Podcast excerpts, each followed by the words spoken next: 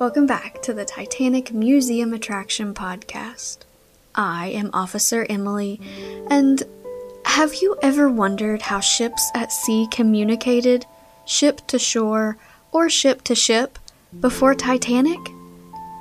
Well, the answer to that is really unbelievable. They didn't. They relied on very primitive methods explosive flares or the semaphore flag. That meant that once a ship left port, she would be out of touch with the world until she reached her destination. The only way to know a ship had met with trouble was its failure to return to shore. Well, at the start of the 20th century, way before Bill Gates and Steve Jobs revolutionized the way we stay in touch today, an Irish Italian inventor by the name of Guglielmo Marconi was poised to turn the recently discovered airwaves.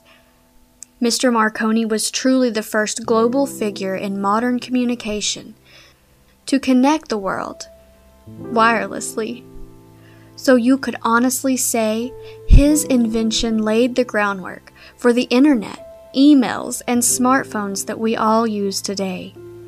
It follows that Mr. Marconi would take his wireless system to sea, making communication between moving ships a reality.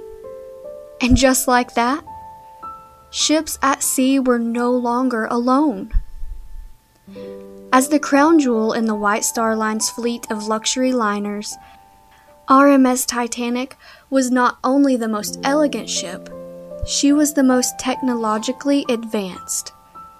White Star Line was quick to see the benefits of this modern wireless technology and created an onboard workstation on Titanic to house the Marconi equipment, which included the most powerful transmitter on the sea.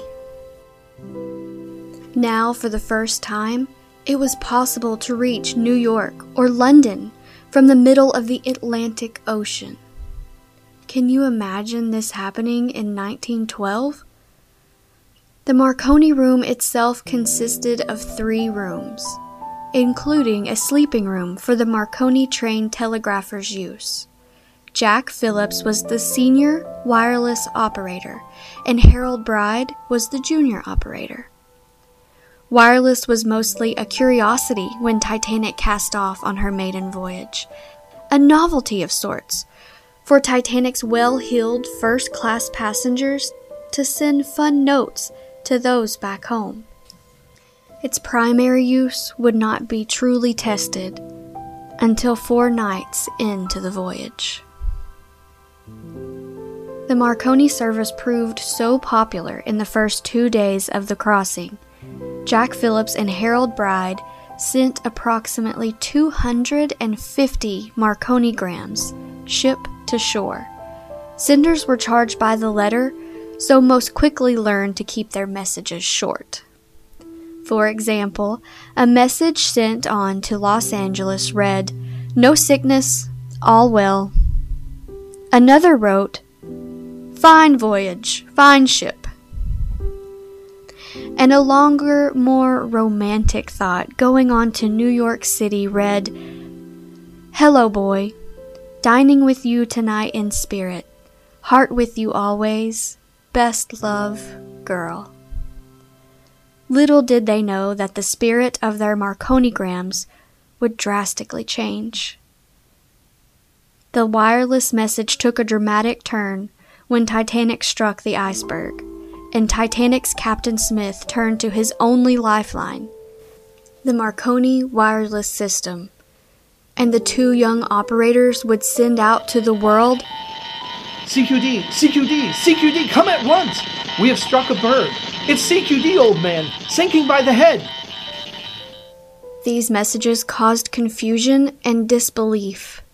Some saw the rockets and flares from a far distance and thought the mighty Titanic was happily celebrating her maiden voyage.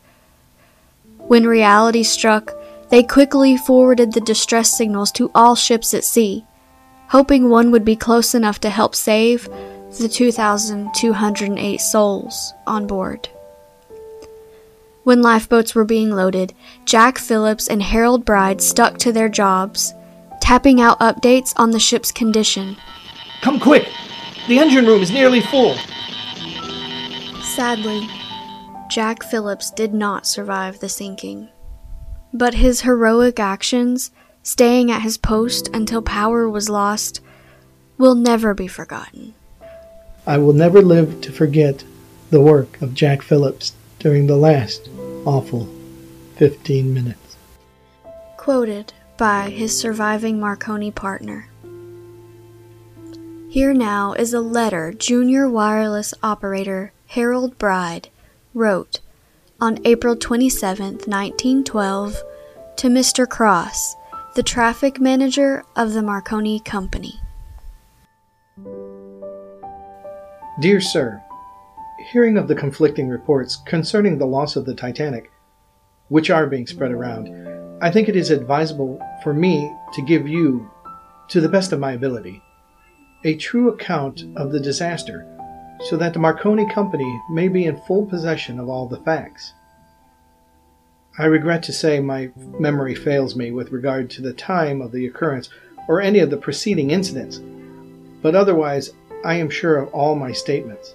The night before the disaster, Mr. Phillips and myself had a deal of trouble owing to the leads from the secondary of the transformers having burnt through the inside of the casing and make contact with certain iron bolts holding the woodwork and frame together, thereby shorting the power to a great extent. After binding these leads with rubber tape, we once more had the apparatus in perfect working order, but not before we had put nearly six hours' work in. Mr. Phillip being of the opinion that, in the first place, it was the condensers which had broken, and these we had out and examined before locating the damage in the transformer. Owing to this trouble, I had promised to relieve Mr. Phillips on the following night at midnight instead of the usual 2 a.m., as he seemed very tired. During Sunday afternoon toward 5 p.m., I was called by the Californian, call letters MWL, with an ice report, but I did not immediately answer, as I was writing up the abstracts, and also it used to take us some considerable time to start up the motor and alternator, since it's not advisable to leave them working, as the alternator was liable to run hot. I, however, acknowledged the receipt of the report when the Californian transmitted it to the Baltic ship, and I took it myself to the officer on the watch on the bridge. Neither Mr. Phillips nor I, to my knowledge, received any further ice reports. About 9 p.m., I turned in and woke on my own accord, just about midnight, relieving Mr. Phillips, who had just finished sending a large batch of telegrams to Cape Race. Mr. Phillips told me apparently we had struck something, as previous to my turning out he had felt the ship tremble and stop, and expressed an opinion we should have to return to Belfast. I took over the telegraph from him, and he was preparing to retire when Captain Smith entered the cabin and told us to get assistance immediately. Mr. Phillips resumed the phones, after asking the captain if he should use the regulation distress call CQD. The captain said yes, and Mr. Phillips started with CQD, having obtained the latitude and longitude of the Titanic. The Frankfurt ship was the first to answer. We gave him the Titanic's position, which he acknowledged by, OK, stand by. The second answer was from the Carpathia ship, who immediately responded with his position and informed us he was coming to our assistance as fast as possible. These communications I reported myself to the captain, who was, when I found him, engaging in superintending the filling and lowering of lifeboats. The noise of the escaping steam directly over our cabin caused a great deal of trouble to Mr. Phillips in reading the replies to our distress call, and this I re- also reported to Captain Smith, who by some means managed to get it abated. The Olympic ship was next to answer our call, but as far as I know, Mr. Phillips did not go to much trouble with her, as we now realize the awful state of affairs, the ship listing heavily to port and forward. The captain also came in and told us she was sinking fast and could not last longer than half an hour. Mr. Phillips then went outside to see how things were progressing, and meanwhile I established communication with the Baltic ship, telling him we were in urgent need of assistance. This I reported to Mr. Phillips on his return, but suggested Baltic was too far away to be of any use. Mr. Phillips told me the forward well deck was underwater, and we got our lifebelts out and tied one on each other after putting on additional clothing. Again, Mr. Phillips called CQD and SOS, and for nearly five minutes got no reply. And then both the Carpathia ship and the Frankfurt ship called. Just at this moment, the captain came into the cabin and said, You can do nothing more. Look out for yourselves. Mr. Phillips again resumed the telegraph, and after listening a few seconds, jumped up and fairly screamed, The fool! He says, What's up, old man? I asked, Who? Mr. Phillips replied, The Frankfurt ship. And at that time it seemed perfectly clear to us that the Frankfurt's operator had taken no notice or misunderstood our first call for help. Mr. Phillips' reply to this was, You fool, stand by and keep out. Undoubtedly, both Mr. Phillips and I were under a great strain at this time. But though the committee inquiring into the facts on this side are inclined to censure that reply, I am still of the opinion that Mr. Phillips was justified in sending it. Leaving Mr. Phillips operating, I went on to our sleeping cabin and got all our money together, returning to find a fireman or coal trimmer gently relieving Mr. Phillips of his life belt. There immediately followed a general skirmish with the three of us. I regret to say that we left too hurriedly to take the man in question with us. And without a doubt, he sank with the ship in the Marconi cabin as we left him. I had up to this time kept the log entries up, intending, when we left, to tear out the sheet but now we could hear the water washing over the boat deck, and Mr. Phillips said, Come, let's clear out. We had nearly the whole time been in possession of full power from the ship's dynamo, though toward the end the light sank, and we were ready to stand by with emergency apparatus and candles, but there was no necessity to use them. Leaving the cabin, we climbed on top of our, the officer quarters and our own. And here I saw the last of Mr. Phillips, for he disappeared walking aft. I now assisted in pushing off a collapsible lifeboat, which was on the port side of the forward funnel, onto the boat deck. Just as the boat fell, I noticed Captain Smith dive from the bridge into the sea.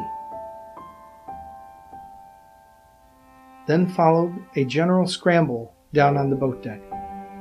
But no sooner had we got there than the sea washed over. I managed to catch hold of the boat that we had previously fixed up and was swept overboard with her. I then experienced the most exciting three or four hours anyone could reasonably wish for, and was in due course, with the rest of the survivors, picked up by the Carpathia ship. As you have probably heard, I got on the collapsible boat a second time which was, as I had left it, upturned. I called Philip several times, but got no response, but learned later from several sources that he was on this lifeboat and expired even before we were picked up by the Carpathia ship. I am told fright and exposure was the cause of his death. As far as I can find out, he was taken on board the Carpathia and buried at sea from her, though for some reason the bodies of those who had died were not identified before burial from the Carpathia, and so I cannot vouch for the truth of this. After a short stay in the hospital of the Carpathia, I was asked to assist Mr. Cottam, the telegraph operator, who seemed fairly worn out with work. Hundreds of telegrams from survivors were waiting to go on as soon as we could get in communication with the shore stations. Regarding the workings of Carpathia, the list of survivors, Mr. Cottam told me, had been sent to the Minnewaska and the Olympic ships. When we established communication with the various coast stations, all of which had heavy traffic for us, in some cases running into hundreds of messages, we told them we would only accept service and urgent messages, as we knew the remainder would be press and messages inquiring after someone on the Titanic. It is easy to see why we might have spent hours receiving messages inquiring after some survivor, while we had a message waiting from that survivor for transmission. News was not withheld by Mr. Cottam or myself with the idea of making money, but because, as far as I know, the captain of the Carpathia was advising Mr. Cottam to get off the survivors' traffic first. 75% of this we got off. On arrival in New York, Mr. Marconi came on board with a reporter of the New York Times. Also, Mr. Sammis was present, and I received $500 for my story, which both Mr. Marconi and Mr. Sammis authorized me to tell. I have forgotten to mention that the United States government sent out a ship, as they said, to assist us, named the Chester. Several messages passed between the commander of that vessel and the Carpathia and resulted in the captain telling us to transmit the names of third class passengers to the Chester. Though it has since been reported that the most expert operator in the United States Navy was on board the Chester, I had to repeat those names, nearly 300 in all, several times to him, taking up nearly a couple of hours of valuable time, though I sent them in the first place slowly and carefully. I am now staying with relatives and awaiting orders from the Marconi Company here, who have been most considerate and kind buying me much needed clothes and looking after me generally. I am glad to say I can now walk around, the sprain in my left foot being much better, though my right foot remains numbed from the exposure and cold, but causes me no pain or inconvenience whatsoever. I greatly appreciate the cable the company so kindly sent me and thank them for the same. Trusting this report will be satisfactory until my return to England, I beg to remain Yours, obediently, Harold S. Bride. We are so thankful for the heroic and life saving actions taken by Mr. Phillips and Mr. Bride. We are honored to share his letter, and a special thank you to our very own Officer Ryan for bringing Mr. Bride's words to life in this podcast. Of the 2,208 that were aboard Titanic, only 712 would make it back to shore in New York, where so many of the earlier Marconigrams were received. Here at the Titanic Museums in Branson, Missouri and Pigeon Forge, Tennessee, we hope to impress upon all of our listeners how important communication was and remains today. With modern technology, it is easier than ever to send a loved one a special note. So, we hope you take this opportunity to do just that. Send a text, write a letter, or make a phone call and do it in honor of Titanic's heroes of communication, the Marconi operators.